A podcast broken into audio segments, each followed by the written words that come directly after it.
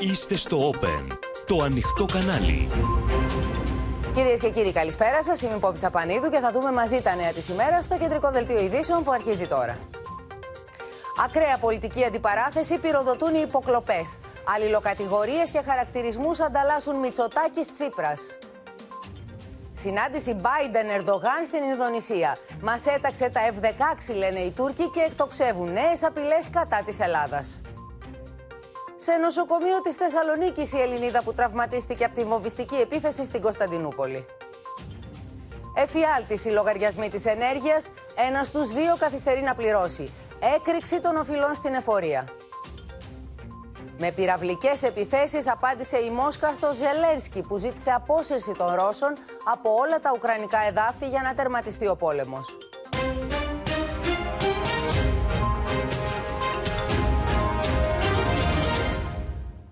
Εντείνεται κυρίες και κύριοι η πολιτική αντιπαράθεση μεταξύ κυβέρνησης και ΣΥΡΙΖΑ για την υπόθεση των τηλεφωνικών παρακολουθήσεων. Ο Πρωθυπουργός, μιλώντας χθες στην Πολιτική Επιτροπή της Νέας Δημοκρατίας, ήρθε σε μετοπική σύγκρουση και με την αξιωματική αντιπολίτευση, αλλά και με τα κέντρα που, όπως είπε, θέλουν να προκαλέσουν φθορά στην κυβέρνηση.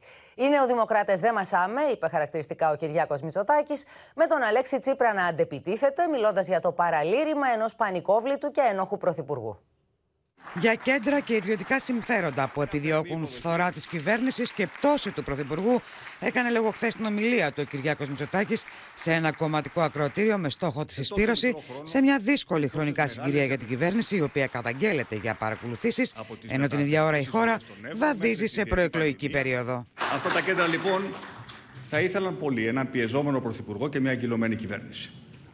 Ήδη μάλιστα κάποιοι μας δείχνουν τα δόντια τους. Εμείς οι νεοδημοκράτες δεν μασάμε.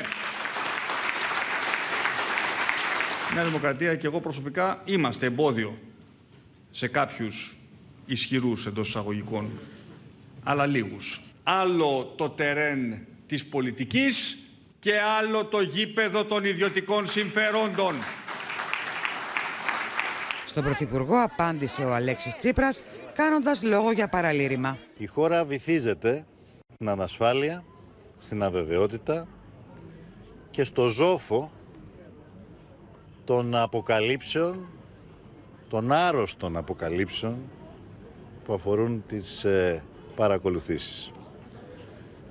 Δεν με απασχολεί καθόλου να βρω σήμερα να δώσω απαντήσεις στο χθεσινό παραλήρημα ενός πανικόβλητου και ένοχου πρωθυπουργού. Ο Κυριάκος Μητσοτάκης δεν άνοιξε πόλεμο μόνο με τα συμφέροντα, αλλά και με τον Αλέξη Τσίπρα, αφήνοντας σαφείς εχμέ για τα κίνητρα του αρχηγού της αξιωματικής αντιπολίτευσης, με αφορμή τη θέση που διατύπωσε για επαναδιαπραγμάτευση της Ελληνογαλλικής Αμυντικής Συμφωνίας. Θα ανατινάξει δηλαδή μια εθνική επιτυχία που έκανε υπερήφανους όλους τους Έλληνες και ενόχλησε μόνο δύο κέντρα. Την Τουρκία και τους εμπόρους όπλων που ασφαλώς δεν είχαν θέση σε μια διακρατική συνεργασία.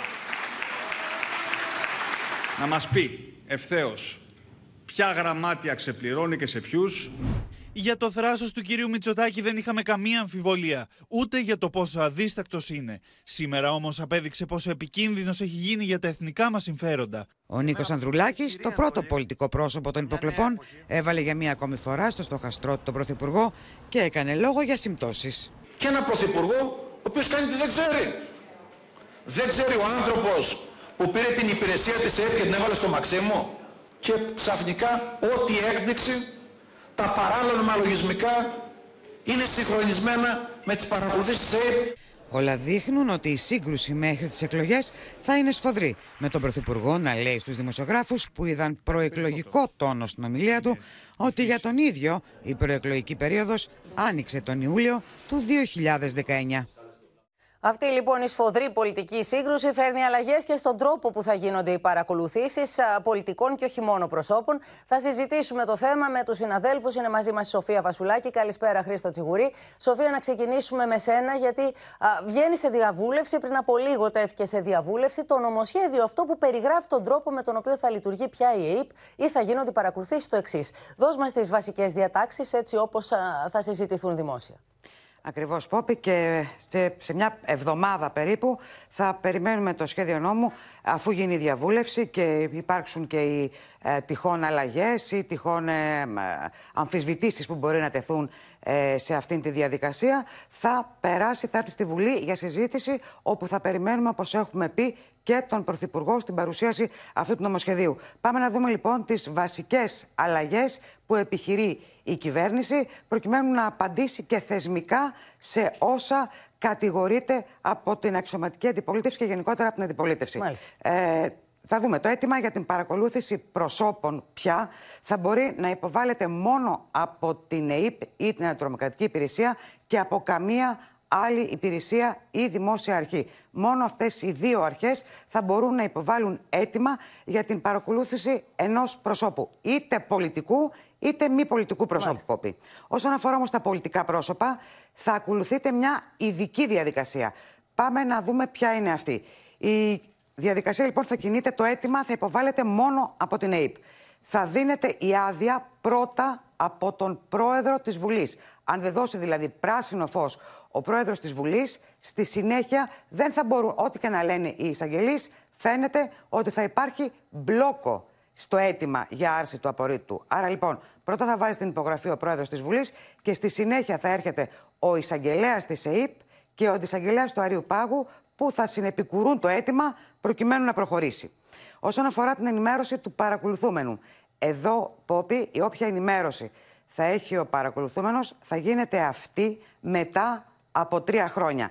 Και αυτό γιατί όπως λένε οι συντάκτες του νομοσχεδίου θα πρέπει να υπάρχει απόσταση από τα γεγονότα υψής της εθνικής ασφάλειας. Και μάλιστα φέρνουν ως χαρακτηριστικό παράδειγμα τα γεγονότα του Εύρου ή την, την κατασκοπία της Ρόδου γεγονότα που έγιναν το 2020. Αυτό θα ισχύει και για αρχηγούς κομμάτων, για πολιτικά πρόσωπα που ηγούνται κόμματα, δηλαδή θα το μαθαίνουν μετά από τρία χρόνια, αν έχουν παρακολουθηθεί ή όχι. Δεν είδα διάκριση μέχρι στιγμής, διαβάζοντας πολύ γρήγορα το σχέδιο νόμου. Mm Πόπη, καταλαβαίνω όμως ότι ισχύει για όλους τους παρακολουθούμενους. Η ενημέρωση δηλαδή θα μπορεί να γίνει μετά από τρία χρόνια και υπό την προϋπόθεση, και το τονίζω αυτό, ότι δεν διακυβεύεται ο σκοπός για τον οποίο διατάχθηκε η άρση. Εντάξει, εύκολα καταλαβαίνει κανείς ότι αν υπάρξει αποτέλεσμα σε αυτή την παρακολούθηση, αν κάποιος δηλαδή, αν για κάποιον υπάρχουν υποψίες και αποδειχθούν μέσω της παρακολούθησης αυτές, τότε ακολουθεί δικογραφία, οδηγείται στη δικαιοσύνη κλπ. Το μαθαίνει Ακριβώς. δηλαδή. θα το μάθει.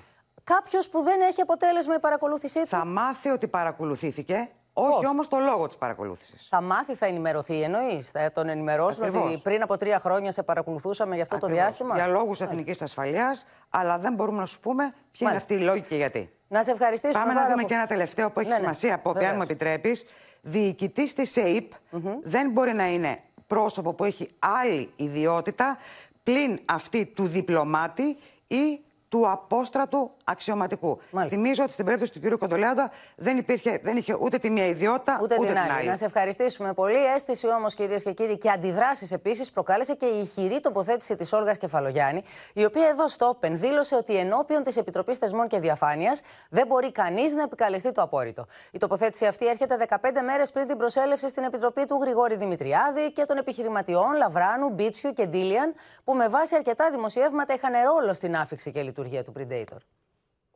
Η ηχηρή τοποθέτηση της Όλγας Κεφαλογιάννη, το όνομα της οποίας υπάρχει σε λίστα προσώπων που κατά τα δημοσιεύματα παρακολουθούνταν με Predator, υποστηρίζει πως η λογοδοσία της ΕΕΠ στην ΑΔΑΕ πρέπει να επιστρέψει και κατηγορηματικά δηλώνει ότι ενώπιον της Επιτροπής Θεσμών που συνεδριάζει στα τέλη του μήνα, απόρριτο δεν υφίσταται. Αν έγιναν Ποιος ακριβώς έχει αυτή τη στιγμή υλικό από τις ε, όποιες καταγραφές έχουν γίνει; Τι θέλουμε να, να, να συζητάμε εδώ; Ότι μπορεί ε, κάποιος, οποιοδήποτε, να μπορεί να, να, να προβεί σε εκβιασμούς ή άλλου είδους έκνομες ενέργειες και να έρθουν και να απαντήσουν και στις ερωτήσεις. Νομίζω το θέμα του απορρίτου πλέον δεν μπορεί κανείς να το επικαλείται. Ναι. Ε, όλοι οι, οι ε, συνταγματολόγοι της ε, χώρας έχουν αποφανθεί επ' αυτού.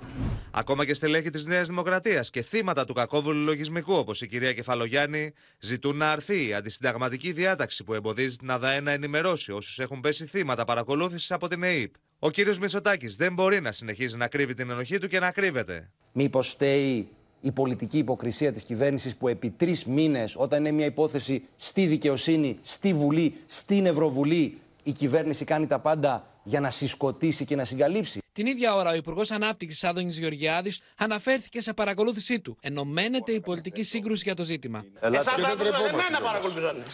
Α σας παρακολουθούσαν. Μπράβο, κύριε Γεωργιάδη. Το μόνο που μένει τώρα στον κύριο Γεωργιάδη, εάν έχει ίχνος αξιοπρέπειας και δεν έχει κάτι να φοβηθεί, είναι να πάει στον εισαγγελέα. Το θέμα των παρακολουθήσεων πυροδοτεί αντιδράσεις από όλα τα κόμματα. Η προσπάθεια του κυρίου Μητσοτάκη να κρύψει το σκάνδαλο των υποκλοπών, προβάλλοντας το δίθεν σπουδαίο κυβερνητικό του έργο και εμφανιζόμενος ακόμη και ως θύμα ιδιωτικών συμφερόντων, θα ήταν απλά αστεία αν δεν ήταν τραγική για το λαό. Μητσοτάκης, Τσίπρας και Ανδρουλάκης ενδιαφέρονται για το κομματικό και όχι το εθνικό συμφέρον. Το πιστεύω ότι με αυτό έχει λήξει ο κ. Μητσοτάκης. Πάμε τώρα και στο Χρήστο Τσιγούρη που είναι κοντά μας. Χρήστο, να σε ρωτήσω αν υπάρχει αντίδραση από την πλευρά του ΣΥΡΙΖΑ και για το νομοσχέδιο που, το οποίο μας παρουσίασε και η Σοφία Φασουλάκη για τις αλλαγές που έρχονται στις παρακολουθήσεις. Θα έχουμε την επίσημη αντίδραση σε λίγη ώρα, καθώς έχουν βάλει κάτω όλες τις προτάσεις και τι μελετούν. Ο στόχος στελέχη του ΣΥΡΙΖΑ, με τα οποία συζήτησα λίγο νωρίτερα για την πρώτη, την αρχική τους εικόνα ε, για αυτά που διαβάζουν και προτείνει η κυβέρνηση, είναι κατηγορηματικά αντίθετα. Με πολύ σκληρή κριτική υποστηρίζουν ότι αν είναι έτσι, θα πρόκειται για επισημοποίηση και νομοθέτηση της ομερτά και της εγκάλυψης. Γιατί; Εδώ είχαμε ένα σκάνδαλο υποκλοπών και παρακολούθησης αρχηγού του τρίτου κόμματος που συγκλονίζει τη χώρα. Και αντί να μάθουμε την αλήθεια, για ποιο λόγο δηλαδή στοχοποιήθηκε ο πρόεδρος του Πασόκ και παρακολουθήθηκε από την Εθνική Υπηρεσία Πληροφοριών, έρχεται ένα, μια δέσμη διατάξεων που, αν ισχύσει, θα προσφέρει μια τριετή κρυψώνα στην κυβέρνηση, λένε χαρακτηριστικά, για, για όποιον έχει ευθύνες για την παρακολούθηση Ανδρουλάκη, χωρίς να μάθουμε ποτέ τους λόγους για τους οποίους παρακολουθήθηκε. Μα το ότι ο κύριος Ανδρουλάκης παρακολουθήθηκε, το ξέρει ο ίδιος εδώ και πάρα πολύ καιρό, από, από τις αρχές που έκανε τη σχετική δήλωση και την μηνυτήρια αναφορά στη δικαιοσύνη. Ε, πρέπει να σου πω ότι είναι κατηγορηματικά αντίθετη με τα όσα προτείνονται. Βεβαίως, αν υπάρχει θετική διάταξη, αυτή θα εξεταστεί ε, από την αξιωματική αντιπολίτευση. Ωστόσο, ε, όπως είπα, εμφανίζονται τα στελέχη του ΣΥΡΙΖΑ ιδιαίτερα επικριτικά, καθώς διαρωτώνται αν υπάρχει ε, κάποιο αρχείο, κάποιο στοιχείο εκβιασμού ή κάποιο πολιτικό πρόσωπο που έχει παρακολουθηθεί. Πώς θα φτάσει μέχρι τις εκλογές, Μάλιστα. Με ποια κριτήρια και υπό ποιο καθεστώς θα πάρει τις επιλογές του και τις κρίσιμες αποφάσεις για το πώς θα κινηθεί. Μάλιστα. Να σε ευχαριστήσουμε πολύ και σένα, α, Χρήστο, και να περάσουμε κυρίες και κύριοι στα ελληνοτουρκικά, διότι ο συγχρονισμός των τουρκικών F-16 επανήλθε στο προσκήνιο μετά τη συνάντηση Ερντογάν-Μπάιντεν. Η Μενάγκυρα ισχυρίζεται ότι πήρε τις διαβεβαιώσεις του Αμερικανού Προέδρου, με το Λευκό Οίκο όμως να μην το επιβεβαιώνει. Η ένταση, ωστόσο, ανάμεσα στις δύο ακτές του Αιγαίου συνεχίζεται με τον κυβερνητικό εταίρο Ντεβλέτ Μπαχτσελή να απειλεί με πόλεμο σε ενδεχόμενη επέκταση των χωρικών μας υδάτων. Ο Κυριάκος Μητσοτάκης διαμηνύει ότι η Ελλάδα δεν κάνει διάλογο με το παράλογο, ενώ ο Ταγί Περδογάν ζητά από τον Γάλλο πρόεδρο να μεσολαβήσει ώστε Αθήνα και Άγκυρα να καθίσουν στο τραπέζι του διαλόγου. Ο εξυγχρονισμός και η αγορά νέων μαχητικών F-16 από τις ΗΠΑ βρέθηκε στο τραπέζι της συνάντησης Biden-Erdogan στο περιθώριο της Συνόδου των G20 στην Ινδονησία, με την τουρκική Προεδρία να μιλάει για στήριξη από τον Αμερικανό Πρόεδρο. Κάτι που πάντως δεν αναφέρει στην ανακοίνωσή του ο Λευκός Οίκος. Ο Πρόεδρος των Ηνωμένων Πολιτειών Αμερικής Biden δήλωσε ότι θα συνεχίσει να υποστηρίζει τη διαδικασία για τα F-16 μεταξύ Τουρκίας και ΗΠΑ. Ο Πρόεδρος των ΗΠΑ Biden δήλωσε επίσης ότι η Τουρκία είναι σημαντικός παράγοντας στη διαδικασία ένταξης της Σουηδία Σουηδία στο ΝΑΤΟ. Η συνάντηση Biden-Erdogan έρχεται λίγες μόλις μέρες μετά την οριακή επικράτηση των Δημοκρατικών στη Γερουσία και την εξασφάλιση της παραμονής στο τιμόνι της Επιτροπής Εξωτερικών Υποθέσεων του φιλέλληνα γερουσιαστή Ρόμπερ Μενέντες, ο οποίος έχει στα χέρια του το βέτο απέναντι στην Τουρκία. We're trying to convince the United States Senate to uh, add Menendez's amendment uh, to get that in the National Defense Authorization Act. Uh, But if that doesn't work, we still have other ideas. Ο Ταγί Περντογάν συναντήθηκε και με τον Γάλλο πρόεδρο Μακρόν, από τον οποίο ζήτησε, σύμφωνα με την Άγκυρα, να ενθαρρύνει την Ελλάδα για διάλογο με την Τουρκία. Ξεκάθαρο μήνυμα στον Ταγί Περντογάν έστειλε ο Κυριάκος Μητσοτάκης, ξεκαθαρίζοντας ότι η Ελλάδα λέει ναι στο διάλογο, αλλά μόνο με βάση το διεθνές δίκαιο. Απευθύνομαι με ειλικρίνεια όταν του λέω πως η Ελλάδα κρατά κλειστή την πόρτα στις προκλήσεις αλλά ανοιχτό το παράθυρο στις προσεγγίσεις. Όμως δεν παρασύρωμαστε και δεν παρασύρωμε σε διάλογο με το παράλογο. Απαντούμε στην επιθετικότητα με ετοιμότητα, με ασπίδα μας τις ένοπλες δυνάμεις και με εθνικό δόρυ τις συμμαχίες. Την ίδια ώρα, ο ακροδεξιός κυβερνητικός εταίρος του Ερντογάν, Ντεβλέτ Μπαχτσελή, επιτέθηκε ξανά στην Ελλάδα, απειλώντας με πόλεμο σε περίπτωση που αποφασίσουμε να επεκτείνουμε τα χωρικά μας ύδατα. Yunanistan'ın karasularını 6 milin üzerine çıkarma amacı savaş çağrısı, korkaklığın meydan okumasıdır. Hele karasularını 6 mile bir çıkarsınlar da görelim. Οι ελληνικές ενόπλες δυνάμεις έχουν παρουσία με πλήθος ασκήσεων με συμμαχικές χώρες σε όλη την ευρύτερη περιοχή μας, στέλνοντας μήνυμα ετοιμότητας και ισχύως. Ολοκληρώθηκε στη θαλάσσια περιοχή της Κρήτης η μεγάλη άσκηση Νηριίδες με τη συμμετοχή ναυτικών δυνάμεων από το Ισραήλ και τις Ηνωμένες Πολιτείες. Κινητικότητα λοιπόν έντονη διπλωματική τουλάχιστον σε διπλωματικό επίπεδο από την Τουρκία. Όμως και η Ελλάδα δεν μένει με σταυρωμένα τα χέρια. Ελάτε να καλωσορίσουμε κοντά μας την Αλεξία Τασούλη αλλά και από την Κωνσταντινούπολη τη Μαρία Ζαχαράκη. Ξεκινώντας με σένα, Αλεξία, γιατί μέσα στις επόμενες μέρες θα υπάρξει κινητικότητα διπλωματική και από την ελληνική πλευρά. Στην Ιταλία θα μεταβεί ο Νίκος Δένδιας. Ναι, πολύ σωστά. Και να σου πω ότι ο Ταγί Περντογάν σήμερα δεν είδε μόνο τον ε, Αμερικανό πρόεδρο ε, και τον Εμμανουέλ Μακρόν, αλλά είδε και την Ιταλίδα πρωθυπουργό, την mm-hmm. Μελώνη. Η Τουρκία με την Ιταλία έχουν πολύ καλές ε, σχέσεις συνεργασίας. Η Ιταλία είναι μια χώρα κλειδί για την περιοχή και δι για τη Λιβύη. Η, η, ο Ιταλικός κολοσσός Ένι έχει επενδύσει δισεκατομμύρια στη Λιβύη και πρόσφατα η Εθνική Εταιρεία Πετρελαίου της Λιβύης έχει υπογράψει συμφωνία με την Ένι για την εκμετάλλευση κοιτάσματος στη θαλάσσια περιοχή της Λιβύης. Σε αυτό λοιπόν το κλίμα, όπως είπες και εσύ, Πόπη. Ο Νίκος Δένδιας μεταβαίνει αύριο στη Ρώμη. Θα έχει συνάντηση με τον Ιταλό ομολογό του, προκειμένου να πάρει και στήριξη και να ενημερωθεί. Και με αυτό το χαρτί θα μεταβεί την Πέμπτη στην, ε, στη Λιβύη, στη Βεγγάζη. Για να, να πάμε αυτή τη φορά, δηλαδή μας έδωσαν άδεια να πάμε. Έτσι φαίνεται. Είχε αναβληθεί στις 24 ε, Οκτωβρίου. Αν και εκτιμώ μέχρι τελευταία στιγμή, μέχρι την Πέμπτη θα είναι υποδιαμόρφωση. Μέχρι στιγμής όμως προγραμματίζει να έχει συνάντηση με τον πρόεδρο της Βουλής των Αντιπροσώπων, τον, ε, ε τον ε, Ακίλα Σάλεχ, αλλά και με τον Στρατάχη Χαφτάρ. Ενώ ένα ακόμη χαρτί στο διπλωματικό πλωστάσιο της Αθήνας που προστίθεται είναι η ανακοίνωση πριν από λίγο του State Department, όπου ε, εξέφρασε την αντίθεση των Αμερικανών στην απόφαση του οργανισμού των ε, τουρκογενών κρατών να δώσουν πριν από λίγες ημέρες καθεστώς παρατηρητή στο ψευδοκράτος. Το State Department λοιπόν παίρνει αποστάσεις. Μάλιστα, σα ευχαριστήσουμε πολύ. Και πάμε στην Κωνσταντινούπολη. Είναι η Μαρία Ζαχαράκη στη σύνδεσή μας για να μας μεταφέρεις και το κλίμα. Φαντάζομαι βεβαίως ότι το τρομοκρατικό χτύπημα θα κυριαρχεί στα μέσα ενημέρωσης στα τουρκικά. Αλλά και οι επιθέσεις στην Ελλάδα τις βλέπουμε να πυκνώνουν. Πώς αντιμετωπίζονται από τα δημοσιογραφικά μέσα; Η Τουρκία μπορεί να συγκλονίζεται πόπη ακόμη από το τρομοκρατικό χτύπημα στην καρδιά της Κωνσταντινούπολης. Ωστόσο η Ελλάδα δεν φαίνεται να πέφτει από την επικαιρότητα της Τουρκίας, ούτε βέβαια και οι προειδοποιήσεις κατά της Ελλάδος από τους κρατικούς αξιωματούχους και όχι μόνο και από τους εταίρους θα λέγαμε της κυβέρνησης.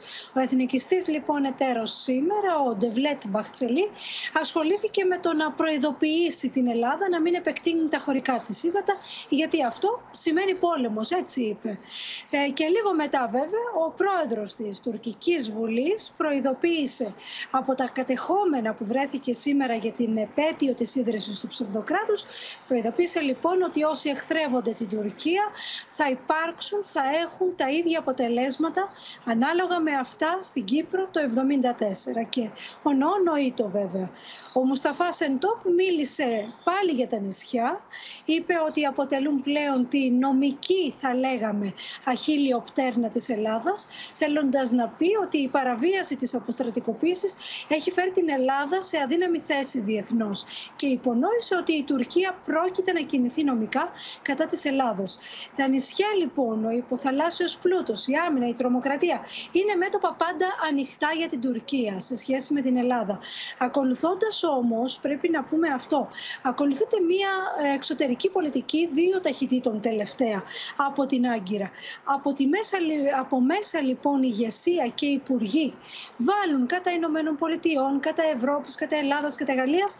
Απ' έξω όμως ο Ερντογάν πάει και χτυπάει την πλάτη των ηγετών λέγοντάς τους εδώ είμαι εγώ ή ζητάει ακόμη και διάλογο όπως είδαμε με την Ελλάδα μέσω Γαλλίας ή Αμερικής. Μάλιστα. Εντάσσει πάντως ο Τούρκος πρόεδρος την Ελλάδα στις διεθνείς κουβέντες του πλέον και το γεγονός ότι ζητάει διάλογο προδίδει είτε μια αναζήτηση στήριξης όπως αυτής που την χάνει η Ελλάδα είτε ενός διεξόδου στο θέμα αυτό με την Ελλάδα. Τώρα Μαρία να σε ευχαριστήσουμε πολύ. Θα μείνουμε λίγο σε αυτή τη διπλή γλώσσα που μας είπε η Μαρία Ζαχαράκη. Θα στραφούμε, θα επικεντρώσουμε στην αρνητική γλώσσα, την επιθετική γλώσσα που στρέφεται κατά της χώρας μας και θα ακούσουμε τι είπε, ένα απόσπασμα από τα όσα είπε ο πρόεδρος της Τουρκικής Βουλής. Doğu Akdeniz'de ve Adalar Denizi'nde uluslararası hukuka, anlaşmalara aykırı bir şekilde Türkiye'ye karşı düşmanca tutum içinde hareket eden bazı Yunanistanlı yöneticilerinde adalarla üzerindeki hukuki durumlarının zayıflığının farkında olmaksızın başka ülkelerin kucağından parmak salladığını görüyoruz. Türkiye hak ve menfaatlerini hem kara vatanımızda hem mavi vatanda her zaman ve her türlü vasıta ile korumaya, düşmanca ve uluslararası hukuka aykırı tutum içinde olanlara haddini bildirmeye muktedirdir. Bu Türkiye açısından sadece bir zamanlama meselesidir. Üzerinde bulunduğumuz bu vatan toprakları söylediklerimin en güzel ve en somut örneğidir. Μέσα σε αυτό το εκρηκτικό περιβάλλον, λοιπόν, σε αυτήν την περιοχή τη γεωγραφική, στην Ανατολική Μεσόγειο, οι σύμμαχοι, όπως θα ακούσουμε τώρα από τη Γεωργία Γαραζιώτη, καλησπέρα και σε σένα, Παντελή Βαλασόπουλε, οι σύμμαχοι οι Γεωργοί αποφάσισαν να αυξήσουν την παρουσία τους στην περιοχή. Ναυτικά, με ναυτική δύναμη δηλαδή, αλλά και με κοινέ στρατιωτικές ασκήσεις. Είναι εξάλλου προεκλογική περίοδος, προεκλογικό έτος αυτό που έρχεται και για τις δύο χώρες, και για Ελλάδα και για Τουρκία. Έτσι, Νεπόπη, σήμερα στο περιθώριο της Συνόδου των Υπουργών Άμυνας Ευρωπαϊκής Ένωσης στι Βρυξέλλες συναντήθηκαν οι Υπουργοί Άμυνας Ελλάδας, Ιταλίας, Γαλλίας και Κύπρου. Κατά τη διάρκεια λοιπόν αυτής της συνάντησης, αναγνωρίστηκε η ύπαρξη απειλών στην Ανατολική Μεσόγειο και ότι πρέπει να υπάρξει ένας συντονισμός για την αντιμετώπιση αυτών των προκλήσεων ασφαλείας. Αποφάσισαν λοιπόν για την εγγύηση της ασφάλειας και της σταθερότητας στην περιοχή ενάντια σε κάθε είδους αναθεωρητισμό, την αύξηση ναυτικής παρουσίας στην Ανατολική Μεσόγειο αλλά και την ενίσχυση της στρατιωτικής συνεργασίας με πλήθος ασκήσεων και συνεκπαιδεύσεων στην περιοχή. Ήδη η Γαλλία από από χθες έχει στείλει το αεροπλανοφόρο της στο Σάλτε Γκολ, την απαρχίδα του γαλλικού ναυτικού στη Μεσόγειο, στην ε, δύναμη του οποίου έχει ενταχθεί η φρεγάτα Αδρίας. Και όπως μαθαίνω Πόπη, σε αυτή τη συνάντηση ο Νίκος Παναγιοτόπουλος τόνισε ότι το διεθνές δίκαιο και το δίκαιο της θάλασσας πρέπει να γίνουν σεβαστά στην περιοχή. Mm -hmm. Οι υπουργοί, μάλιστα, όλοι α, συμφώνησαν. Τώρα, Πόπη, όλα αυτά να σου πω ότι γίνονται α, την ώρα που η Τουρκία συνεχίζει την ένταση στον ουρανό του Αιγαίου. Σήμερα καταγράφηκαν 113 παραβιάσεις του εθνικού εναέριου χώρου. Οι 39 μάλιστα ήταν από τουρκικά μαχητικά αεροσκάφη και μία υπέρπτυση πάνω από την Κίναρο, αλλά και έξι σκληρές αερομαχίες μεταξύ ελληνικών και τουρκικών μαχητικών. Να σε ευχαριστήσουμε πολύ. Λίγη ώρα, κυρίες και κύριοι, μετά τη συνάντησή του με τον Τζο Μπάιντεν, ο Ταγί Περντογάν κράτησε σαφείς αποστάσεις από τον Υπουργό του, που είχε φτάσει στο σημείο να αρνηθεί τα συλληπιτήρια των Ηνωμένων Πολιτειών για την επίθεση στην Κωνσταντινούπολη και να βάλει και την Ελλάδα στο στόχαστρο. Ο Τούρκος πρόεδρος με ένα tweet του ευχαρίστησε όλες τις χώρες για τα στηριχτικά μηνύματα που έλαβε, μεταξύ αυτών και την Αμερική και την Ελλάδα. Όμως τα τουρκικά βέλη στράφηκαν σήμερα στον Τάκη Θεοδωρικάκο. Στην Κωνσταντινούπολη, πάντως, μουδιασμένοι ακόμη προσπαθούν να ξεπεράσουν το σοκ της επίθεσης, αλλά και να κυδέψουν τους νεκρούς τους. Η Αρζού Οσόη και η 15χρονη κόρη της Γιακμούρ κυδεύονται στην Κωνσταντινούπολη. Είναι δύο από τα συνολικά έξι θύματα της βομβιστική επίθεσης στον πεζόδρομο Ιστικλάλ στο κέντρο της πόλης. Μια επίθεση για την οποία οι τουρκικές αρχές κατηγορούν τους Κούρδους του ΠΚΚ, οι οποίοι αρνούνται κάθε εμπλοκή.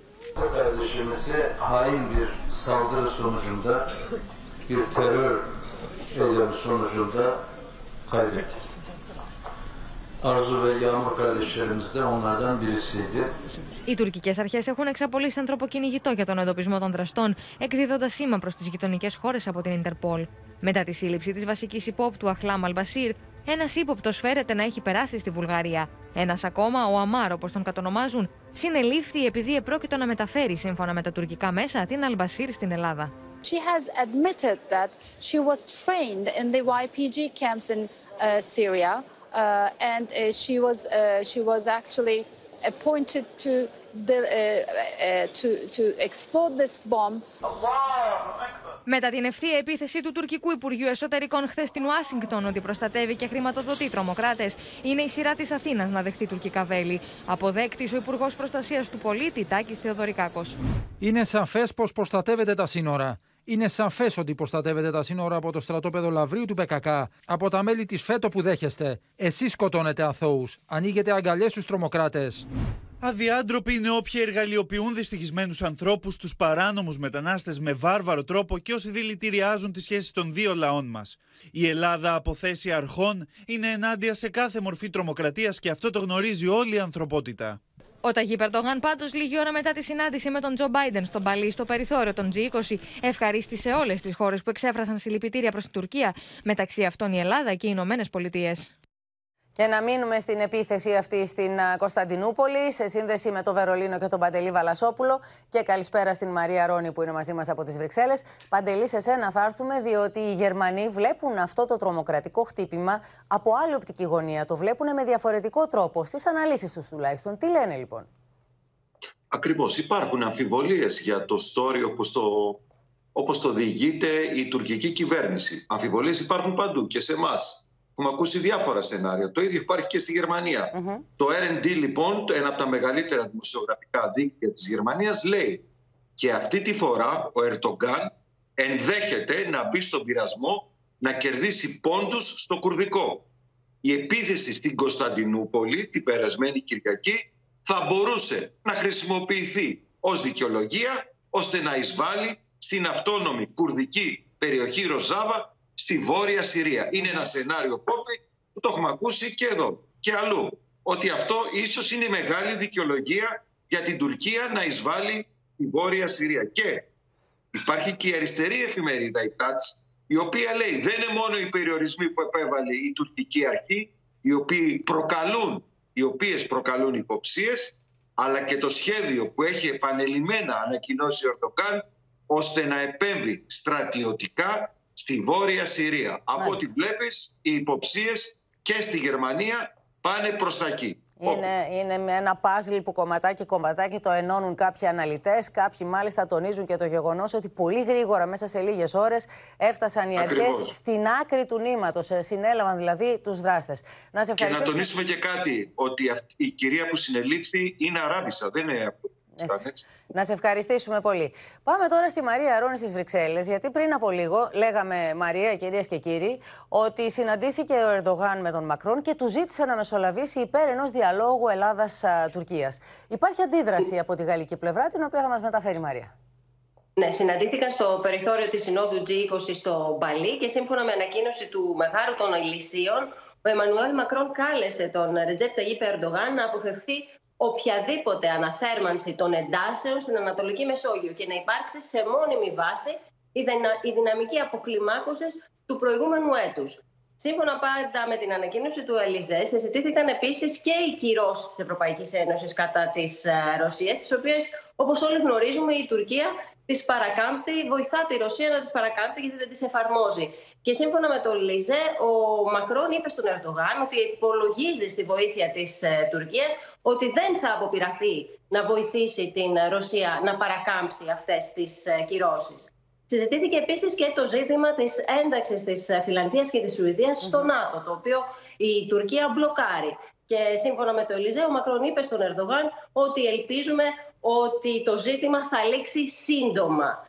Ε, συζήτησαν επίσης για το Ουκρανικό, για την εξαγωγή Ουκρανικών σιτηρών. Συμφώνησαν και οι δύο ότι είναι προς το συμφέρον της παγκόσμιας επιστημιστικής ασφάλειας οι εξαγωγές να συνεχιστούν μέσω της Μαύρης Θάλασσας. Και τέλος, ο Εμμανουέλ Μακρόν εξέφρασε τα συλληπιτήρια για το τρομοκρατικό χτύπημα στην ε, Κωνσταντινούπολη, στον Ρετζεπ Ταγίπερ. Να σε ευχαριστήσουμε πολύ και σένα, Μαρία. Στη Σύνοδο, λοιπόν, των G20 έγινε αυτή η συνάντηση. Εκεί οι ηγέτες αυξάνουν την πίεση στη Μόσχα, προς τη Μόσχα, για να τερματίσει τον πόλεμο. Στο πεδίο των μαχών, όμως, η κατάσταση είναι εντελώς διαφορετική. Οι ρωσικές δυνάμεις προχώρησαν σε ένα μπαράζ βομβαρδισμών με στόχο τόσο το Κίεβο, όσο και άλλες μεγάλες πόλεις με τουλάχιστον ένα νεκρό. Απευθυνόμενος στους ηγέτες της ομάδας των 20, ο Βολοντίμιρ Ζελένσκι έθεσε όρους για την επανέναρξη των συνομιλιών με τη Ρωσία, ενώ στη Μόσχα ο Πούτιν από την πλευρά του κατηγόρησε τη, δίκη, τη Δύση, με συγχωρείτε, πως επιδιώκει να αποδυναμώσει και να διχάσει τη χώρα του.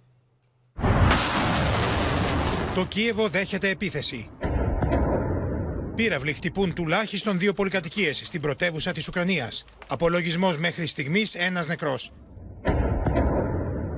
Στο στόχαστρο των ρωσικών δυνάμεων μπαίνει ταυτόχρονα το Χάρκοβο, το Τσερνίχιβ, το Σούμι, η Λβίβ, το Κρύβι Ρίχ και άλλες πόλεις. Οι πυραυλικέ επιθέσει γίνονται την ώρα που βρίσκεται σε εξέλιξη η σύνοδο των G20 στον Παλί. Ο Βολοντίμιρ Ζελένσκι έθεσε στου ηγέτε 10 όρου για την επιστροφή στο τραπέζι των συνομιλιών με τη Ρωσία. Ρωσία має вивести всі свої війська та збройні формування з території України. Має бути відновлений контроль України над всіма ділянками нашого державного кордону з Росією. Για τον Βλαντίμιρ Πούτιν, η Δύση επιχειρεί να ξαναγράψει την ιστορία. Становится все агрессивнее и, по большому счету, имеют очевидную цель в отношении нашего общества, как минимум, разобщить, лишить нас ориентиров, ослабить в конечном Ο Ουκρανό πρόεδρο κάλεσε του ηγέτε να κλιμακώσουν τι πιέσει εναντίον τη Ρωσία μετά την ήττα τη στη Χερσόνα. Не варто пропонувати Україні компроміси з совістю, суверенітетом, територією та незалежністю. Конкретные свидетельства того, что Запад всерьез заинтересован в дисциплинировании Зеленского и объяснении ему, что так продолжаться не может. Στη σύνοδο στο Παλί, μετά τη συνάντηση που είχε με τον Κινέζο πρόεδρο Ζι Τζιμπίνγκ, ο Τζο Μπάιντεν έδωσε το στίγμα των συνομιλιών που είχαν οι δύο ηγέτε με στόχο την εξομάλυνση των διαφορών και ενώ συνεχίζεται ο πόλεμο στην Ουκρανία. I absolutely believe there's need not be a new Cold War. We, uh, I've met, met many times with Xi Jinping, and we were candid and clear with one another. Τον Κινέζο πρόεδρο συνάντησε και ο Γάλλος ομολογός του στο περιθώριο της Συνόδου. Ο Εμμανουέλ Μακρόν ζήτησε από τον Σι Τζιμπίνγκ να ασκήσει πίεση στον Βλαντίμιρ Πούτιν ώστε να καθίσει στο τραπέζι των διαπραγματεύσεων με την Ουκρανία. Et notre entretien me permet de faire part cette fois-ci de vive voix de ma volonté de donner une nouvelle impulsion à la reprise de nos coopérations et en effet d'unir Σήμερα ήταν μία από τις πιο δύσκολες ημέρες στον πόλεμο της Ουκρανίας και θα το δούμε περισσότερο το θέμα με την Αδαμαντία Λιόλιου και με τον Θανάση Ευγερινό που είναι σε σύνδεση από τη Μόσχα κοντά μας. Αδαμαντία, να ξεκινήσουμε με εσένα, διότι χάσανε τη Χερσόνα οι Ρώσοι. Ωστόσο, είχαμε μαζικά χτυπήματα, μαζικούς βομβαρδισμούς στο σύνολο της χώρας. Σήμερα οι σιρήνες ηχούσαν από άκρης άκρη της Ουκρανίας. Και πρόκειται, Πόπη, για την μαζικότερη επίθεση που εξαπέλυσε η Ρωσία προς την Ουκρανία από την αρχή του πολέμου, πιο μαζική και πιο έντονη και από αυτή τη 10η Οκτωβρίου που σημάδεψε την Ουκρανία και το Κίεβο, μια μαύρη μέρα που είχαμε χτυπήματα στο κέντρο της Ουκρανικής πρωτεύουσας. Πριν από λίγα λεπτά είχαμε ενημέρωση από το Προεδρικό Γραφείο τον κύριο Τιμοσέγκο. Κάνει λόγο για 90 πυράβλους που εκτοξεύθηκαν κατά μήκος και κατά πλάτος της Ουκρανίας. Μάλιστα την ίδια ώρα 15 είναι οι ενεργειακές εγκαταστάσεις που έχουν καταστραφεί και 10 κτίρια έχουν υποστεί σημαντικές ζημιές. Μιλάμε για πολυκατοικίες και το τελευταίο τελευταίο στοιχείο αφορά την ε, Ουκρανική πρωτεύουσα. Τώρα, την ίδια ώρα, λόγω των ε, μπαράζ των πυραυλικών επιθέσεων, έχουμε ε, σε κρίσιμη κατάσταση κυρίως στην κεντρική και την βόρεια Ουκρανία. Μάλιστα, ήδη το μισό Κίεβο να ενημερώσουμε ότι βρίσκεται στο σκοτάδι, ενώ όπως έχουμε ενημερώθει από τις Ουκρανικές αρχές, στην Λβίβ κατά 80% επίσης οι καταναλωτές δεν έχουν ρεύμα, αλλά και στο Τερνόπιλ κατά 90%.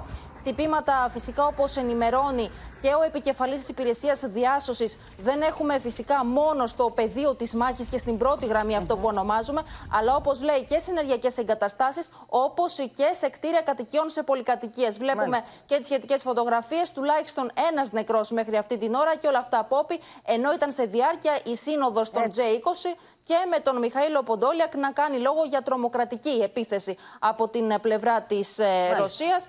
Και μάλιστα ότι ταπεινώνει με αυτόν τον τρόπο η Ρωσία τους ηγέτες των J20. Να σε ευχαριστήσουμε πολύ και πάμε στη Μόσχα, στο Θανάση Αυγερινό, διότι οι πιέσεις για να τερματίσει τον πόλεμο η Ρωσία είναι πάρα πολλές αυτές που δέχεται. Σήμερα οι ηγέτες των, των G20, της ομάδας των 20, πίεζαν να σταματήσει αυτός ο πόλεμος. Αντίθετα, βλέπουμε ότι το κλιμακώνει η Μόσχα, Θανάση. Πού το πάει, τι κάνει; Καλησπέρα από τη Μόσχα που δεν αισθάνεται ότι την πιέζουν όλοι οι ηγέτες των G20 αλλά ένα μεγάλο μέρος από αυτούς ε, και δείχνει με τις επιλογές της ότι ε, μάλλον παραμένει ανένδοτη στη γραμμή της και με, τα, με έργα όπως είδαμε στο ρεπορτάζ, τις νέες επιθέσεις σε υποδομές στο Κίεβο και μεγάλες ουκρανικές πόλεις αλλά και με δηλώσεις ε, ότι εφόσον το Κίεβο αρνείται το διάλογο θα πετύχει τους στόχους της με στρατιωτικά μέσα. Αυτό ακριβώς δήλωσε ο εκπρόσωπος του Βλαντίμιρ Πούτιν, ενώ στο ίδιο κλίμα και ο γραμματέας του Συμβουλίου Ασφαλείας της Ρωσίας, ο Νικολάη Πάτρουσεφ, δήλωσε ότι δεν πρέπει να υπάρχει αμφιβολία ότι όλοι οι στόχοι της ρωσικής πολεμικής επιχείρησης θα υλοποιηθούν. Αλλά και ότι η εξάλληψη του ναζισμού από την Ουκρανία θα φέρει ασφάλεια για όλο τον κόσμο. Οι δηλώσεις Πάτρουσεφ βρίσκουν έδαφος στη ρωσική κοινή γνώμη που για πρώτη φορά άκουσε αξιωματούχους του ΟΗΕ να δηλώνουν ότι οι Ρώσοι στρατιώτες υπέστησαν βασανιστήρια, μαχαιρώματα και ηλεκτροσό από τους Ουκρανούς δεσμοφύλακες τους όταν ήταν σε εκμαλωσία, αυτοί που ανταλλάχθηκαν δηλαδή, κατά το Κρεμλίνο οι Ηνωμένες Πολιτείες θέλουν να διαλύσουν τη Ρωσία και στρέφουν τους λαούς τον έναν εναντίον του άλλου για να κερδοσκοπούν και να διατηρήσουν την ηγεμονία τους. Σε δηλώσεις του πριν λίγο ο Πούτιν είπε ότι οι προδότες που συνεργάστηκαν με τους Ναζί το δεύτερο παγκόσμιο πόλεμο και σήμερα είναι εθνικοί ήρωες στην Ουκρανία, δηλαδή ο Μπαντέρα, κρύβονταν πίσω από έναν ψεύδο εθνικισμό όπως κάνουν και οι σημερινοί νεοναζί ηγέτες όπως τους χαρακτήρισε στο Κίεβο. Ο κύριος Πούτιν είπε ότι η Ρωσία με την πολιτική της απέτρεψε την προσπάθεια ξένων να αφαιρέσουν την ε, κυριαρχία της, ενώ και ο Σεργέη Λαυρόφ, ο οποίος επέστρεψε από την ε, Ινδονησία πριν ε, φτάσει στην Ρωσία, όσο ήταν, όσο ήταν εκεί, είχε σύντομη συνομιλία και με τον πρόεδρο της Γαλλίας, τον κύριο Μακρόν, και με τον Γερμανό Καγκελάριο, στους οποίους μετέφερε ότι όσο το Κίεβο υπονομεύει την προοπτική συζήτησης, η Μόσχα θα συνεχίσει Μάλιστα. να ασκεί την πολιτική που έχει πει. Να σε ευχαριστήσουμε πολύ. Δεν δείχνει δηλαδή να αποκλιμακώνεται η κατάσταση. Ένας πόλεμος ο οποίος οδήγησε σε αυτή τη δίνη της ενεργειακής ακρίβειας, την οποία βιώνουμε όλοι και στην οποία παραμένουν νοικοκυριά και επιχειρήσεις παρά τις φουσκωμένες κρατικές επιδοτήσεις, με έναν από τους δύο μάλιστα να καθυστερούν να πληρώσουν τους λογαριασμούς ρεύματος την ώρα που έχουν εκτοξευθεί και οι διακανονισμοί. Την ίδια ώρα η κατάσταση στην αγορά ενέργειας παραμένει ρευστή, με το φυσικό αέριο να σημειώνει άλμα 30% σε σχέση με την περασμένη Παρασκευή, συμπαρασύροντας και τη χοντρική του ρεύματος, που καταγράφει επίσης ανωδική πορεία τις τελευταίες δύο ημέρες. Πονοκέφαλος παραμένει για πολλούς καταναλωτές η ακρίβεια στο ρεύμα παρά τις φουσκωμένες κρατικές επιδοτήσεις των τελευταίων μηνών. Είναι πολλά τα λεφτά για μένα. Ανιβασμένο είναι πάλι. Τα νοικοκυριά με υψηλή κατανάλωση συνεχίζουν να παίρνουν στα χέρια τους τσουχτερά τιμολόγια, με πολλούς από αυτούς να καταφεύγουν στους διακανονισμούς. Ε, 700 και. Για διμηνό; Ναι. Όταν προχωρήσατε στη ρύθμιση. Ε, ναι. Ω συνήθως. Περισσότερο φουσκωμένοι. Αλλά εντάξει, παίζει ρόλο και το πόσο καταναλώνεις. Σύμφωνα με στοιχεία της Γενόπ ΔΕΗ, ένας στους δύο καταναλωτές καθυστερεί να πληρώσει τους λογαριασμούς ηλεκτρικής ενέργειας. Οι εντολές αποκοπής έχουν ξεπεράσει τις 350.000, ενώ οι ρυθμίσεις έχουν εκτοξευτεί. Περισσότεροι από το ένα στους δύο καταναλωτές καθυστερούν να πληρώσουν τους λογαριασμούς. Έχουμε μια αύξηση στην διαδικασία των διακανονισμών όπου ξεπερνάει αυτή τη στιγμή το 50%. Την ίδια ώρα ρευστή παραμένει η κατάσταση στην αγορά ενέργειας, με την ανησυχία για την τιμή του φυσικού αερίου στην Ευρώπη να επιστρέφει. Η χρηματιστηριακή τιμή του καυσίμου εκτοξεύτηκε από τα 97 ευρώ τη Μεγαβατόρα την Παρασκευή στα 113 ευρώ χθες και σήμερα έφτασε ακόμα και τα 127 ευρώ. Είδατε χθες είχαμε μία αύξηση της τιμής του φυσικού αερίου με το που έπεσε λίγο η θερμοκρασία στην κεντρική Ευρώπη κατά 20% σε μία μέρα. Καταλαβαίνετε λοιπόν ότι το θέμα της ενεργειακής κρίσης δεν έχει κλείσει. Άλμα σημειώνουν και οι τιμές της χονδρικής του ρεύματος τις τελευταίες δύο μέρες. Ωστόσο, η μέση τιμή Νοεμβρίου παραμένει μειωμένη κατά 18% σε σχέση με τον Οκτώβριο. Έτσι, αν δεν συνεχιστούν οι αυξήσεις στη χονδρική, οι πάροχοι αναμένεται να ανακοινώσουν χαμηλότερες τιμές για το Δεκέμβριο, κοντά στην περιοχή των 35 λεπτών την κιλοβατόρα, που μετά την επιδότηση θα πέφτουν στα 15 με 17 λεπτά. Καλύτερα πάντως είναι τα νέα για το πετρέλαιο θέρμανση. Σήμερα έλυγε η έκπτωση των 7 λεπτών το λίτρο που δίναν τα δηληστήρια. Όμως είναι μαζί μας ο Στέφανος Σίσκο. Στέφανε, ε, έχει δοθεί παράταση. Θα συνεχίσει να ισχύει. Α, που σημαίνει στην πράξη; Ακριβώς. Μέχρι τις 30 Νοεμβρίου συνεχίζεται η έκπτωση που έδιναν τα δηληστήρια και συνεχίζουν να δίνουν μέχρι το τέλος του μήνα. Αυτό σημαίνει ότι από αύριο δεν θα δούμε αυξήσεις στο πετρέλαιο θέρμανσης, γιατί αυτό θα συνέβαινε αν σταμάταγε σήμερα η έκπτωση. Έτσι. Πάμε να δούμε λοιπόν πώς διαμορφώνεται η μέση τιμή στο, στο πετρέλαιο θέρμανσης με βάση τα δεδομένα που έχουμε αυτή τη στιγμή στιγμή. Έχουμε, συνεχίζεται όπως είπαμε η έκδοση των δηληστηρίων τα 7,5 λεπτά. Mm-hmm. Συνεχίζεται και η κρατική επιδότηση των 25 λεπτών το λίτρο. Και έτσι λοιπόν η μέση τιμή είναι στο 1,319 ευρώ το λίτρο και θα συνεχιστεί αυτό για να δούμε, γιατί μέχρι στιγμής περιμένουμε να συνεχιστεί αυτή η πορεία και να πάει και προς τα κάτω. Να έχουμε νέα πορεία αποκλιμάκωσης. Σύμφωνα με ανώτατα στελέχη του Οικονομικού Επιτελείου, δύο είναι τα δεδομένα που θα κρίνουν την εικόνα και περιμένουμε να δούμε και αφήνουν παράθυρο αισιοδοξίας για τη συνέχεια. Το ένα είναι η πτώση των διεθνών τιμών του πετρελαίου. Όπως θα δούμε και στην κάρτα μας, Στις αρχές του μήνα λέγαμε ότι φλερτάρει το πετρέλαιο με τα 100 δολάρια. Την Παρασκευή έφτασε στα 96, σήμερα στα 92. Η πτώση είναι πάνω από 4%. Σε συνδυασμό τώρα ότι ενισχύεται το ευρώ έναντι του δολαρίου, όπως θα δούμε στην τρίτη και τελευταία μας κάρτα, ότι πλέον το ευρώ διαμορφώνεται σε 1,04 δολάρια και έχει άνοδο 0,75%. Τι σημαίνει αυτό, ότι η Ευρώπη αγοράζει φθηνότερα πετρέλαιο. Μάλιστα. Να δούμε λοιπόν πότε θα αποτυπωθεί και αυτός στις αντλίες. Αυτό έχει μεγάλη σημασία. Σε ευχαριστούμε πάρα πολύ, γιατί η ακρίβεια γονατίζει στα νοικοκυριά. Οι καταναλωτές αναρωτιούνται μάλιστα πώς θα βγάλουν το χειμώνα, επιδίδονται σε ένα σαφάρι φθηνότερων τιμών που κοστίζει σε χρόνο. Τα φέσια στην εφορία επίσης μεγαλώνουν. Τα σούπερ μάρκετ όμως επικαιροποιούν τη λίστα των προϊόντων για το καλάφι του νοικοκυριού, το οποίο θα ισχύσει από αύριο. Μακάρι να πιάσει, γιατί ψώνισα τρία πράγματα και έδωσε 33 ευρώ. Δεν θα βγούμε, παιδιά, είναι δύσκολα. Τρομάζουν τα νοικοκυριά οι ανατιμήσεις σε τρόφιμα και βασικά είδη πρώτη ανάγκης. Και ενωμένεται η μάχη των τιμών, τα σούπερ μάρκετ στέλνουν νέες λίστες στο Υπουργείο Ανάπτυξης για το καλάθι του νοικοκυριού, αφού αύριο Τετάρτη αλλάζουν τα προϊόντα.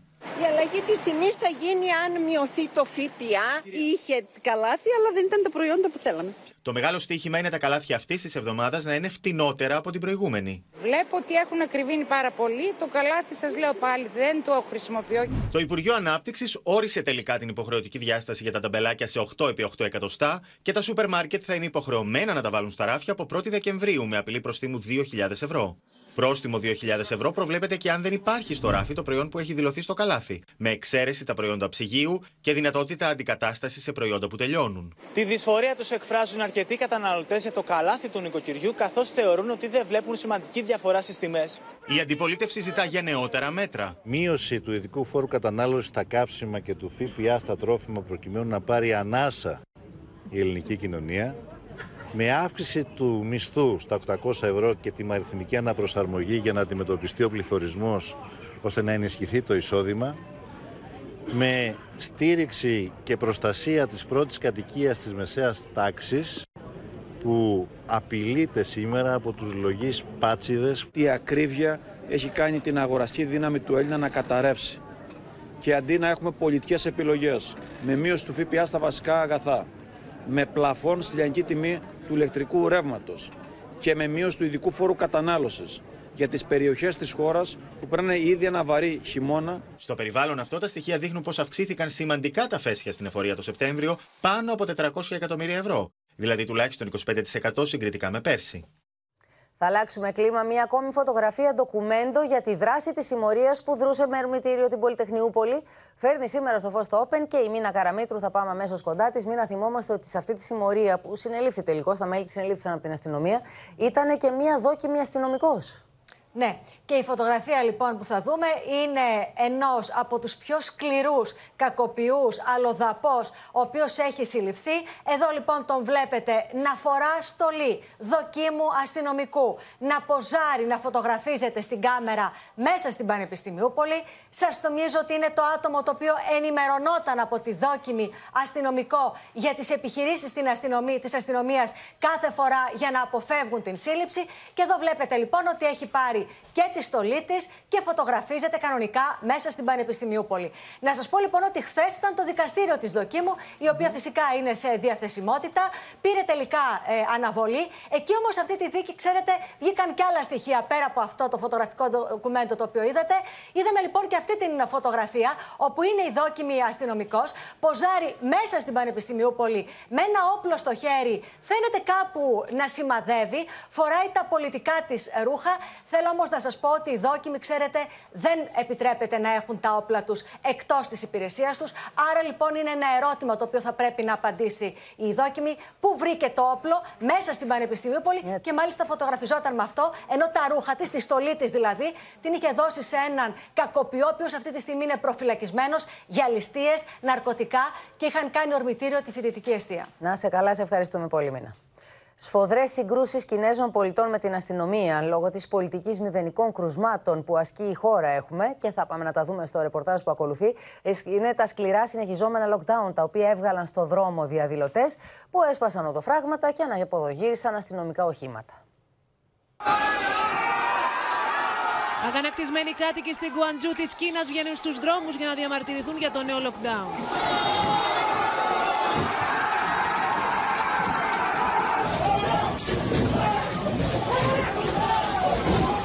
Συγκρίνονται με αξιωματούχους που φορούν ειδικές στολές προστασίας για τον COVID. Σπάνε μεγάλα πλαστικά οδοφράγματα που χρησιμοποιούνται για να τεθούν υπό περιορισμό κτίρια και γειτονιές. Residents in Guangzhou are angry, they are furious, and they are taking to the streets, especially in the lockdown district of Guangzhou known as Haiju. Σε άλλο βίντεο φαίνεται να αναποδογυρίζουν αυτοκίνητα της αστυνομίας. Εδώ φαίνονται να καταστρέφουν ένα κέντρο ανείχνευσης COVID. Σε κάποια βίντεο φαίνονται αξιωματούχοι που φορούν τις ειδικές στολές να φρουρούν τους δρόμους. The images have been circulating widely online, and they show that the residents in this lockdown neighborhood are defying local orders. And some, as you can see here, they've been breaking down these roadway barriers. Σοκάρει αυτό το βίντεο που κυκλοφορεί στα social media και δείχνει έναν άνθρωπο να έχει τραυματιστεί αφού φέρεται να δέχθηκε κάποιο πυροβολισμό. Στην Κίνα εφαρμόζεται η πολιτική μηδενικών κρουσμάτων, μια πολιτική που όπως φαίνεται χάνει έδαφος στη συνείδηση των πολιτών, οι οποίοι έχουν εξαντληθεί από τα συνεχή lockdown. Στην εντατική νοσηλεύεται με COVID ο πρώην πρόεδρος του συνασπισμού Νίκος Κωνσταντόπουλος. Πάμε στη Χριστίνα, στην Μέρη Γίγου, με συγχωρείτε, που έχει περισσότερα μέρη. Πόπη, εδώ και 13 ημέρες νοσηλεύεται στην ΜΕΘ της Πανεπιστημιακής Πνευμολογικής Κλινικής του Νοσοκομείου Σωτηρία, ο δικηγόρος και πρώην πρόεδρος του Συνασπισμού Νίκος Κωνσταντόπουλος, μετά από βαριά λίμωξη του κορονοϊού, μαζί με συνοδά νοσήματα που είχε και τον οδήγησαν σε εκτεταμένη εσωτερική αιμορραγία. Μάλιστα, οι γιατροί προχώρησαν και σε θρομβόληση. Από την πρώτη στιγμή στο πλευρό του βρίσκεται η οικογένειά του και στενοί συνεργάτες του. Μάλιστα, σε ανακοίνωσή της, η οικογένεια είπε ότι η κατάσταση της υγείας του έχει σταθεροποιηθεί. Να σου πω ότι οι ειδικοί μιλούν για έναν δύσκολο ε, χειμώνα με συνύπαρξη κορονοϊού, ε, αναπνευστικών ιών και γρήπης.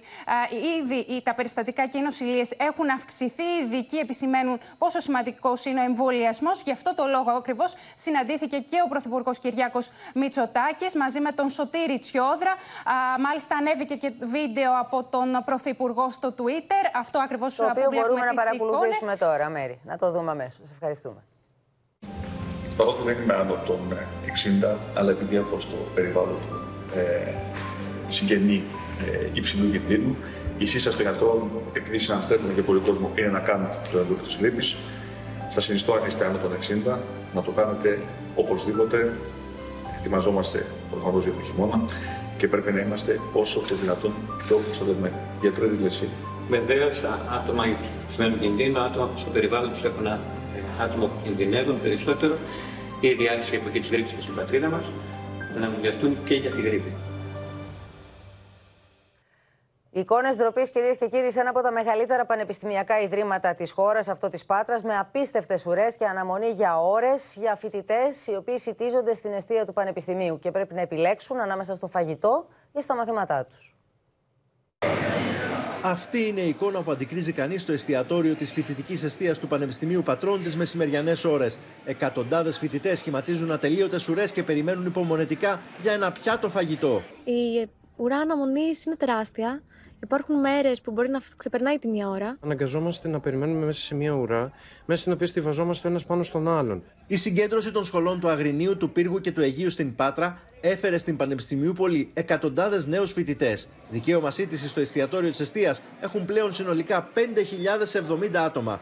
Η χωρητικότητα του στεδορίου, αν και αυξήθηκε από τα 600 στα 900 άτομα, δεν επαρκεί για να εξυπηρετήσει όλους τους δικαιούχους. Διεκδικούμε να φτιαχτεί ένα καινούριο εστιατόριο, το οποίο θα πληρεί ανα πάσα ώρα και στιγμή τη, τη δυνατότητα να τρώνε όσοι φοιτητές είναι εκεί, χωρίς να υπάρχει ουρά. Από την πλευρά της Βρετανικής Αρχής τονίζεται ότι έχουν ληφθεί μέτρα προκειμένου να περιοριστεί το φαινόμενο. Ωστόσο, αυτά δεν φαίνεται ότι αρκούν. Τοποθετήσαμε και δεύτερο ελεγκτή έτσι ώστε να υπάρχει αποσυμφόρηση και από το καινούριο έτος θα ζητήσουμε τα, τα μισά τμήματα να κάνουν διάλειμμα 10 με 12 και τα άλλα μισά 2 με 4, έτσι ώστε να υπάρχει μια ισοκατανομή των συντιζόμενων.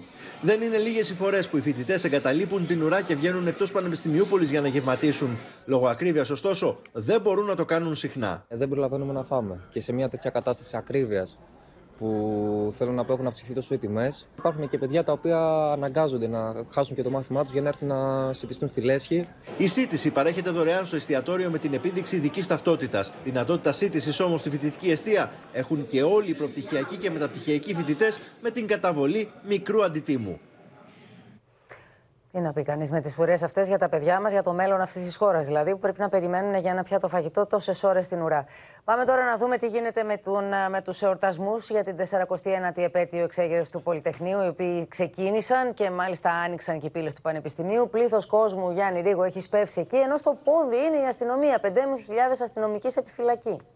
Πράγματι, Πόπη, και να ξεκινήσουμε με μια είδηση της τελευταίας στιγμής. Σήμερα το πρωί η αστυνομία έκανε επιχείρηση σε εγκαταλελειμμένο κτίριο στα Εξάρχεια και εντόπισε λοιπόν ε, μέσα 100 μπουκάλια ε, αλκοολούχων ε, ποτών σε κυβότια αλλά και πέτρες. Ε, Όπως καταλαβαίνουμε, οι αστυνομικές αρχές ε, έχουν μπει σε επιφυλακή. Περισσότεροι από 5.000 αστυνομικοί θα βρίσκονται στους ε, δρόμους. Σε σημεία κλειδιά θα βρίσκονται και οι έαντες, ε, τα οχήματα ρήψης νερού της αστυνομίας. Ενώ από αέρος θα πετούν drones αλλά και ελικόπτερο της ελληνικής αστυνομίας που θα δίνει ε, απευθείας εικόνα στο κέντρο επιχειρήσεων της Γενικής Αστυνομικής Διεύθυνσης. Ξεκίνησαν ε, οι, σήμερα οι εκδηλώσεις για την επέτειο του Πολυτεχνείου. Ε, Πλήθος κόσμο από το πρωί για να αφήσει ένα λουλούδι στο μνημείο. Ενώ να σου πω ότι στο σημείο 5.30 βρέθηκε και ο Γενικός Γραμματέας του Κομμουνιστικού Κόμματος Ελλάδος, ο κύριος Κουτσούμπας, για την εκδήλωση που ήταν σε εξέλιξη Θα εκεί. ακούσουμε μία δήλωσή του τώρα. Τα της εξέγερσης του Πολυτεχνείου είναι διαχρονικά, είναι περισσότερο επίκαιρα από ποτέ, ιδιαίτερα σήμερα και ας προσπαθούν διάφοροι κάθε χρόνο να συκοφαντήσουν τον αγώνα του Πολυτεχνείου, να συκοφαντήσουν και να διαστρεβλώσουν τον αγώνα χιλιάδων μελών και στελεχών του ΚΚΕ και της ΚΝΕ, του αντιδικτατορικού κινήματος, άλλων αντιστασιακών αντιδικτατορικών οργανώσεων. Κυρίες και κύριοι, εδώ ολοκληρώθηκε το κεντρικό δελτίο ειδήσεων. Μείνετε στο Open. Αμέσως μετά παρακολουθήστε την οικογενειακή σειρά Η δική μας οικογένεια με τον Μάριο Αθανασίου και την Ελένη Βαΐτσου. Και στις 9 μην χάσετε σε πρώτη τηλεοπτική μετάδοση την ξένη ταινία Άνισος Αγώνας. Εμείς σας ευχαριστούμε πολύ που και σήμερα ήσασταν εδώ κοντά μας και μας εμπιστευτήκατε για την ενημέρωσή σας. Καλό βράδυ σε όλους και ναι, το καλό θα νικήσει. Γεια σας.